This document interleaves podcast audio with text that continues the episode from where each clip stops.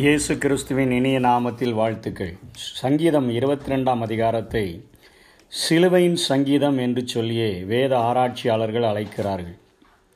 தாவிது இந்த அதிகாரத்திலே தன்னை மறைத்து தன்னுடைய பிரச்சனைகளை மறைத்து கிறிஸ்துவினுடைய பாடுகளை வெளிக்காட்டும் வண்ணமாக இந்த சங்கீதம் எழுதப்பட்டிருக்கிறது.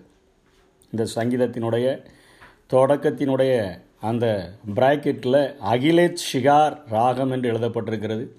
காளை பெண்மான் என்கிற ஒரு மெட்டு என்று சொன்னாலும் அழகிய ஒரு மான் வேட்டைக்காரனிடம் சிக்கி கொண்டு எப்படி சின்னாபின்னம் ஆகிறதோ அப்படிப்பட்ட நிலைமையிலேயே கிறிஸ்துவினுடைய பாடுகள் இருந்தது என்பதை இங்கே சங்கீதக்காரன் குறிப்பிடுகிறதை நாம் பார்க்கிறோம். சங்கீதக்காரன் தாவீது அநேக பிரச்சனைகளின் மத்தியிலே வாழ்ந்தாலும் அவனுடைய குடும்பத்தில் பிரச்சனை தனிப்பட்ட வாழ்வில் பிரச்சனை சவுளினால் அவனுடைய வாழ்க்கையில் அநேக பிரச்சனைகள் அவனுடைய மகன் நிமித்தமாக அவனுக்கு வந்த பிரச்சனைகள் என்று சொல்லி அவன் ஆண்டவருக்கு இருதயத்திற்கு ஏற்றவனாக இருந்தாலும் அவனுடைய வாழ்வில் எத்தனையோ பிரச்சனைகள் அவனுடைய வாழ்வில் காணப்படுகிறது. ஆனாலும் அவைகள் எல்லாவற்றையும் மறந்த ஒரு நிலைமைதான் ஆவிக்குரிய வாழ்வினுடைய முதிர்ந்த நிலை என்று சொல்லி நாம் சொல்ல முடியும். அவன் அந்த பிரச்சனைகளையெல்லாம் மறந்து விட்டு அவன் தன்னுடைய காரியங்களையெல்லாம் மறைத்து விட்டு கிறிஸ்துவினுடைய பாடுகளை வெளிக்காட்டுகிறதை பார்க்கிறோம். அதைத்தான் பவுலும் சொல்லுகிறார். கிறிஸ்துவினுடைய பாடுகளின் அச்சடையாளங்களை என்னுடைய சரீரத்தில் நான் சுமந்து திரிகிறேன் என்று சொல்கிறார் கிறிஸ்துவுக்காக நான் பட்ட அந்த பாடுகளை மாத்திரம்தான் நான் வெளிக்காட்ட விரும்புகிறேன் என்பதை சொல்லுகிறாரே ஒழி அவருடைய வாழ்விலே ஏற்படுகிற அவருக்கென்று தனிப்பட்ட வாழ்விலே ஏற்படுகிற பிரச்சனைகளை எந்த காரணத்துக்கும் என்று சொல்லி காட்டவில்லை. இங்கே அழகிய மான் ஒன்று எங்கேயெல்லாம் மாட்டிக்கொள்கிறது? ஒரு பாய்ந்து வருகிற சிங்கத்தோடு கூட. அதே போல் நாய்கள் மத்தியில் பாசான் தேசத்து பலத்த எதிர் எரு எருதுகள் மத்தியிலே காளைகள் மத்தியிலே மாட்டிக்கொள்ளுகிற ஒரு நிலைமையாக இங்கே கிறிஸ்து குறிப்பிடப்படுகிறார். இந்த மூன்று நாட்களும் ஆண்டவர் அவர்கள் மத்தியிலே பட்ட பாடுகள் வேதனைகள் அவருடைய சரீரங்களெல்லாம் கிழிக்கப்பட்ட நிலைமையை இங்கே சங்கீதக்காரன் சொல்லிக் கொடுக்கிறதை பார்க்கிறோம். முதலிலே என் ஆண்டவர் சொல்லுகிறார் என் தேவனே என் தேவனே ஏன் என்னை கைவிட்டீர்? என்று இயேசு கிறிஸ்து புலம்பின அந்த காரியத்தை இங்கே அவர் எழுதுகிறதை பார்க்கிறோம். ஸ்தோத்திர பாட்டை பாடின பின்பு கெட்சனை தோட்டத்திற்கு சென்று ஜெபித்த பின்பு தேவதூதன் அவரை பலப்படுத்தின பின்பு அவர் தன்னைத்தாமே ஒப்பு கொடுத்தபடினால அவர் தேவ பிரசனத்தை இழந்தவராக தேவனுடைய தொடர்பு துண்டிக்கப்பட்டவராக அவர் ஒப்பு கொடுத்தபடியினாலே அவர் அங்கே இத்தனையாய் வேதனை அடைந்த காரியத்தை பார்க்கிறோம். அவரை முதலிலே தாவிது எப்படி குறிப்பிடுகிறான்? மண்புழுவுக்கு அவரை குறிப்பிடுகிறான். புழு நான் ஒரு புழு என்று சொல்லுகிறான். புழு என்பது அது எந்த ஒரு எதிர்ப்பையும் தன்னுடைய சரீரத்திலிருந்து காட்டப் போவதில்லை. அதை நசுக்கினால் அப்படியே நசுங்கி போய்விடக்கூடியதாக இருக்கிறது. ஆனால் மனிதர்களுடைய உடம்பிலே எலும்புகள் இருக்கிறபடியினாலே அவர்கள் அந்த எலும்பி நிமித்தமாக நமக்கு வரக்கூடிய அந்த காரியங்களை தடுக்கக்கூடியவர்களாய் ஒரு எதிர்வினை ஆற்றக்கூடிய ஒரு செயல் அவர்களுக்குள்ளாக இருக்கிறார் புழுவிற்கு அந்த ஒரு காரியம் இல்லாதபடியினாலே அது எந்தவித எதிர்வினையும் ஆற்றாதபடி அது நசுக்கி போட்டால் நசுங்கி போகிறது. மனிதனை நசுக்கி போட முடியாது.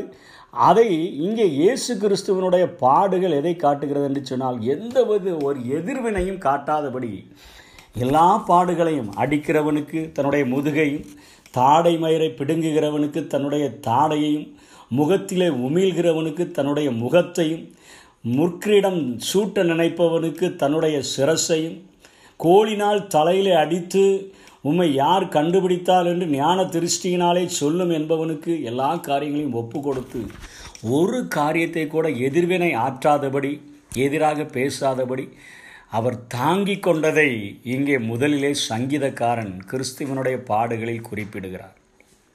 ரெண்டாவது பதினாலாம் வசனத்திலே சொல்லப்படுகிற சிங்கத்தைப் போல வாழ்ந்த என் இயேசு சிங்கத்தைப் போல வாழ்ந்த என் கிறிஸ்து எந்த ஒரு பிரச்சனைக்கும் பயப்படாதவர் பரிசேர் சதுசேயர்களையெல்லாம் பார்த்து மாய மாயக்காரராகிய வேதபாரகரே பரிசரே உங்களுக்கு ஐயோ என்றெல்லாம் பேச துணிந்து இருந்த என் இயேசு பவனி வரும்பொழுது காசுக்காரர்களுடைய காசுகளை எல்லாம் கொட்டி ஆலயத்தை கல்லர் ஆக்கினவர்களை சவுக்கை உண்டு பண்ணி விரட்டின என் இயேசுவை குறித்து இங்கே சங்கீதக்காரன் சொல்லுகிறான். அவருடைய இருதயம் உருகி மெழுகு போல் ஆகி அவருடைய குடல்களின் வழியே வழியே வழிந்தோடிற்று என்று சொல்கிறான் அத்தனையான ஒரு பாடுகள்.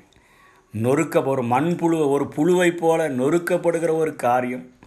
ரெண்டாவதாக இங்கே அவருடைய இருதயம் உருகி ஓடிட்டு என்று சொல்லுகிற ஒரு காரியத்தையும் இங்கே சங்கீதக்காரன் குறிப்பிடுகிறதை பார்க்கிறோம் மூன்றாவதாக அவர் ஆதாம் ஏவாளினுடைய பாவத்தின் நிமித்தமாக எல்லா மனுஷரும் பாவம் செய்து தேவ மகிமையற்றவர்களாகி நிர்வாணமுள்ளவர்களாய் மாறிவிட்ட அந்த நிலைமையை மாற்றுவிக்கும்படியாக ரட்சிப்பின் ஆடையை உடுத்துவிக்கும்படியாக தன்னுடைய ஆடையே இழந்தவராக அங்கே தொங்கிக் கொண்டிருக்கிறதையும் இங்கே சங்கீதக்காரன் குறிப்பிடுகிறதை பார்க்கிறோம்.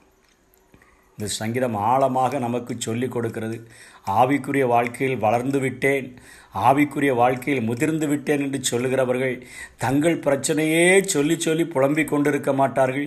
ஜெபிக்கும் பொழுது தங்களுடைய காரியங்களையே சொல்லி சொல்லி புலம்பிக் கொண்டிருக்க மாட்டார்கள். கிறிஸ்துவினுடைய பாடு மரணங்களை அவர்கள் தியானிக்க ஆரம்பித்து விடுவார்கள். சங்கீதக்காரனுக்கு ஆயிரம் பிரச்சனை இருந்தாலும் அவன் கிறிஸ்து அந்த நாட்களிலே மறிக்காமல் இருந்தாலும் அவன் ஒரு ஒரு தரிசனம் காண்கிறது போல கர்த்தருடைய பாடுகளை கண்டு இங்கே அப்படியே அவன் எழுதி வைக்கிறதை பார்க்கிறோம். அவருடைய பக்கத்தில் தொங்கின கல்லர்களில் கூட ஒரு கல்லன் இதற்கு எடுத்துக்காட்டாக சொல்லலாம். அவன் தன்னுடைய பாடுகளை தன்னுடைய காரியங்களை மறந்து கொண்டு இயேசுவை பார்த்து சொல்கிறான் நாமோ செய்த த பவ தா பாவங்களுக்காக தவறுகளுக்காக தண்டிக்கப்பட்டிருக்கிறோம். ஆனால் அவருடைய பாடுகள் அவருடைய காயங்கள் அவருடைய வேதனைகள் எல்லாம் அவர் எந்த ஒரு பாவமும் செய்யாமல் அவர் தண்டிக்கப்பட்டிருக்கிறாரே என்று சொல்லி அவன் பக்கத்தில் இருக்கக்கூடிய கல்லனை எச்சரிக்கிறதை நாம் பார்க்கிறோம். கிறிஸ்துவன் தன்னுடைய வேதனைகள் பெருகின மத்தியிலும் அவனுடைய உயிரும் போக போகிறது. ஆனால் அவன் அங்கே கிறிஸ்துவனுடைய பாடுகளை அவன் அங்கே காண்பிக்கிறது அதை பார்க்கிறதை பார்க்கிறோம். ரெண்டாவது இந்த பாடுகளை சங்கீதக்காரன் எழுதுகிறாரே தாவிது எழுதுகிறாரே இந்த பாடுகள் பாவத்தினுடைய தண்டனையின் உடைய ஒரு பானை சோற்றுக்கு ஒரு சோறு பதம் என்பது போலதான். பாவத்தினுடைய கொடுமையை பாவத்தினுடைய சம்பளம் மரணம் என்று சொல்லுகிறதே அதனுடைய வேதனையை என் ஆண்டவர் அந்த நியாய தீர்ப்பின் நேரங்களிலே சிலுவையிலே அதை அவர் அனுபவித்தாரே பாவத்திற்காக இத்தனை தண்டனைகளை ஏற்றுக்கொண்டாரே. இந்த தண்டனைகள் ஒரே ஒரு சோறு போன்ற ஒரு காரியம் ஒரே ஒரு சின்ன ஒரு காரியத்தை தான் அவர் அனுபவி அவர் அனுபவித்திருக்கிறார். இந்த மரணத்தினுடைய வேதனைகள் இத்தனை கொடுமையாயிருக்கும். நாம் பாவம் செய்து நாம் நீதி உள்ள தண்டனையை பெற்று நாம் நரகத்திற்கு சென்றோம் என்று சொன்னால் நித்திய நித்திய காலமான இதை விழ காட்டிலும் பல நூறு மடங்கான வேதனைகளை அனுபவிக்க முடியும் என்பதை இங்கே சங்கீதக்காரன் கற்றுக் கொடுக்கிறதை பார்க்கிறோம். வேதனைகள் நிறைந்த ஒரு வாழ்க்கைக்கு இந்த பூமி சென்றுவிடக்கூடாது இந்த உலகம் சென்றுவிடக்கூடாது என்பதை அந்த கசந்த காடியை என் இயேசு இந்த கசப்பான அனுபவத்தை இந்த கசப்பான பாடுகளை என் இயேசு ருசித்ததாக இங்கே சங்கீதக்காரன் குறிப்பிடுகிறதை பார்க்கிறோம். ஆனால் இன்றைக்கு உலகத்தில் கீழே பார்க்கிறோம். கல்வாரி சிலுவையில் தொங்கிக் கொண்டிருக்கிற இயேசு அவருக்கு எதிர்த்தாற்போல் உட்கார்ந்து கொண்டு என்னுடைய உடையின் பேரிலே பதினெட்டாம் வசனம் சொல்கிறது என்னுடைய உடையின் பேரிலே சீட்டு போட்டார்கள் என்று சொல்லி தங்களுக்காக சிந்தப்பட்ட இரத்தத்தை மறந்து தங்களுக்காக ரிட்சகராய் தொங்கப்பட்டிருக்கிற இயேசுவை மறந்து ஆகாயத்து பறவைகளையும் எல்லாவற்றையும் போஷித்து காட்டு புஷ்பங்களுக்கெல்லாம் உடுத்திவித்த ஆண்டவர் அரைகுறை ஆடையோடு கூட தொங்கிக் கொண்டிருக்கிறாரே எனக்காக என்பதை பார்ப்பதை மறந்துவிட்டு அந்த வஸ்திரத்தை தொட்டால் சுகமானார்களே இந்த வஸ்திரம் எனக்கு கிடைத்து விட்டால் இதை கொண்டு நான் பெரிய காரியங்களை செய்து விடலாமே இதை காட்டி காட்டி நான் பெரிய ஆள் என்று காண்பித்து விடலாமே. சமுதாயத்தில் எனக்கு ஒரு நற்பெயர் கிடைத்து விடுமே நான் அற்புத அடையாளங்களை செய்கிறவனாக மாறிவிடலாமே. அல்லது என் வாழ்விலே அற்புத அடையாளங்கள் நடக்க முடியுமே. என்பதை நினைத்து கொண்டு கீழே இருந்து சீட்டு போடுகிற நிலைமையில் தான் இன்றைக்கு கிறிஸ்தவ சமுதாயம் வாழ்ந்து கொண்டிருக்கிறது. தங்களுடைய பிரச்சனைகளை சொல்லி தங்களுக்கென்று ஆசீர்வாதங்கள் கிடைக்க வேண்டும் என்பதற்காக கிறிஸ்துவை நோக்கி பார்க்காதபடி கிறிஸ்துவனுடைய பாடுகளை நோக்கி பார்க்காதபடி கிறிஸ்துவனுடைய மரணத்தினுடைய அந்த அவல நிலையை நோக்கி பார்க்காதபடி இந்த பாவத்தினுடைய கொடூரத்தினுடைய ஒரு சிறு பகுதியைத்தான் இவ்வளவு கொடுமையாய் என் ஆண்டவர் அனுபவித்தாரா? இதை காட்டிலும் பன்கு மடங்கு நான் அனுபவிக்க கூடாது என்பதற்காக இந்த சிலுவை பாடுகளை ஏற்றுக்கொண்டாரே. அந்த காரியத்தை என் வாழ்வில் நினைத்து கொண்டு ஆண்டவரே உம்முடைய இருதயத்தினுடைய பாரம் உம்முடைய பாடுகள் என் சரீரத்தினுடைய அச்சடையாளங்களாய் மாறட்டும். உம்முடைய இருதயத்தின் பாரம் என் பாரமாய் மாறட்டும்னு சொல்லி கேட்கிறவர்களைத்தான் இன்றைக்கு என் ஆண்டவர் எதிர்பார்த்து கொண்டிருக்கிறார். கீழே அமர்ந்து கொண்டு தொங்குகிறவர் மேலே கரிசனையற்றவர்களாய் சீட்டு போட்டுக்கொண்டு என் வாழ்க்கையில் அற்புதம் நடந்தால் போதும். என் வாழ்க்கையில் அதிசயம் நடந்தால் போதும். என் மூலமாய் அதிசயம் நடந்தால் போதும். என் மூலமாய் அற்புதம் நடந்தால் போதும்னு சொல்லி வாழ்கிற நிலைமையை விட்டுவிட்டு கிறிஸ்துவின் முகத்தை நோக்கி பார்ப்போம். நமக்காக அந்த கேடடைந்தார். அந்த கேடடைந்த அந்த இயேசுவினுடைய முகத்தை நோக்கி பார்த்தோம் என்று சொன்னால் நமக்குள்ளாகவும் கிறிஸ்து இயேசு உருவாக முடியும். பவுல் அதைத்தான் சொல்லுகிறார். உங்களில் கிறிஸ்து உருவாகும் அலையும் வரையிலும் நான் மறுபடியும் கற்ப வேதனைப்படுகிறேன் என்று சொல்லி எப்படியாயிலும் கிறிஸ்து நமக்குள்ளாக அவர் உருவாகி விட வேண்டும். அவருடைய பாடுகளை அவருடைய மரணத்தை அவருடைய வேதனைகளை தியானிக்கும் பொழுது அவருடைய இருதயத்தினுடைய பாரங்களை புரிந்து கொண்டு நம்மளுடைய பாடுகளையெல்லாம் தியானிக்கும் பொழுது நம்முடைய பிரச்சனைகள் அப்படியே மறைந்து போகக்கூடிய போகக்கூடியதாய் காணப்படுகிறது.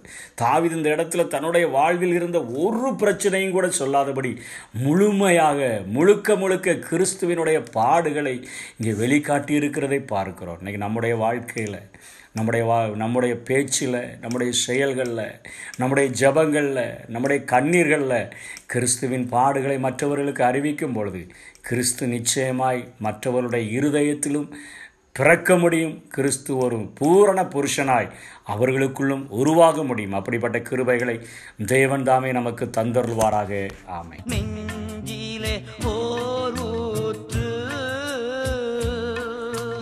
நதியாய் பாயு